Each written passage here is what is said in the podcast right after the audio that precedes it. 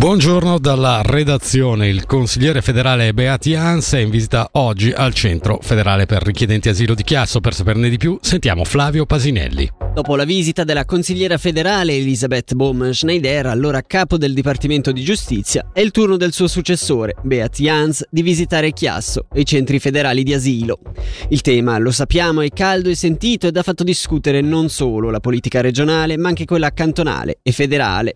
Dopo le promesse di Elisabeth Bohm-Schneider, a cui la Segreteria di Stato per la Migrazione afferma abbiano fatto seguito un aumento delle pattuglie di sicurezza interne ed esterne ai centri di Chiasso e Pasture, la situazione non si è infatti calmata.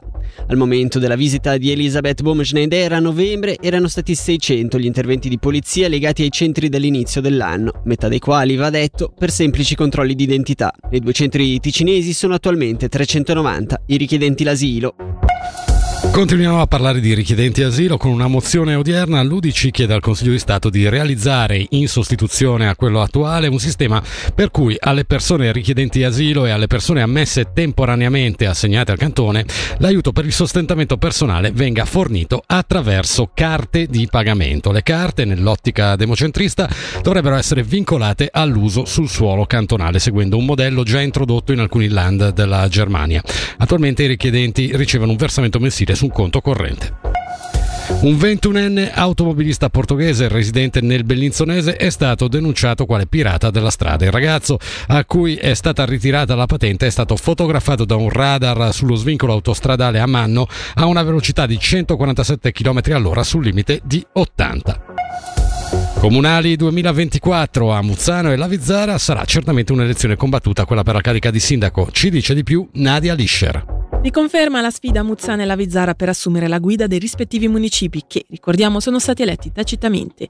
Entro il termine scaduto ieri sera infatti non vi è stato alcun ritiro fra le proposte presentate il 12 febbraio. Il prossimo 14 aprile dunque le assemblee comunali dei due paesi saranno chiamate alle urne per decidere se confermare i sindaci uscenti Verena Strasser a Muzzano e Gabriele Dazio in Lavizzara o se affidare la guida del municipio a nuovo timoniere. Nel comune valmaggese a sfidare Dazio c'è la neoeletta municipale Valentina Anzini. A Muzzano invece in corsa contro Hochstrasser ci sono il vice sindaco Dario Poretti e il municipale Sasha Kever. Ricordiamo che l'elezione del sindaco avviene con il sistema della maggioranza assoluta. Alla fine di dicembre il numero di lavoratori frontalieri provvisti di permesso G attivi in Svizzera era pari a circa 392.831. Il loro numero complessivo è aumentato del 3,5% rispetto al quarto trimestre del 2022 a quello eh, dello 0,4% rispetto al trimestre precedente. Poco più della metà di tutti i frontalieri era domiciliata in Francia, mentre il 23,2% e il 16,5% rispettivamente in Italia e in Germania. In Ticino è stato registrato un calo dell'1% rispetto al terzo trimestre. I lavoratori con permesso G nel nostro cantone, stando agli ultimi dati, sono 78.738, comunque in aumento dell'1,3% rispetto all'anno precedente. Infine l'hockey, Dominic Sverger non sarà disponibile per la partita di domani contro la Joie. Lambri ha comunicato che l'attaccante bianco-blu è stato vittima di un incidente stradale ieri pomeriggio a Biasca. L'incidente è stato provocato da un automobilista che proveniva da una strada secondaria che ha tagliato la strada al giocatore austriaco causando un impatto. Il giocatore non ha subito gravi infortuni ma sarà sicuramente indisponibile per qualche giorno, dopodiché la sua situazione sarà rivalutata giorno per giorno.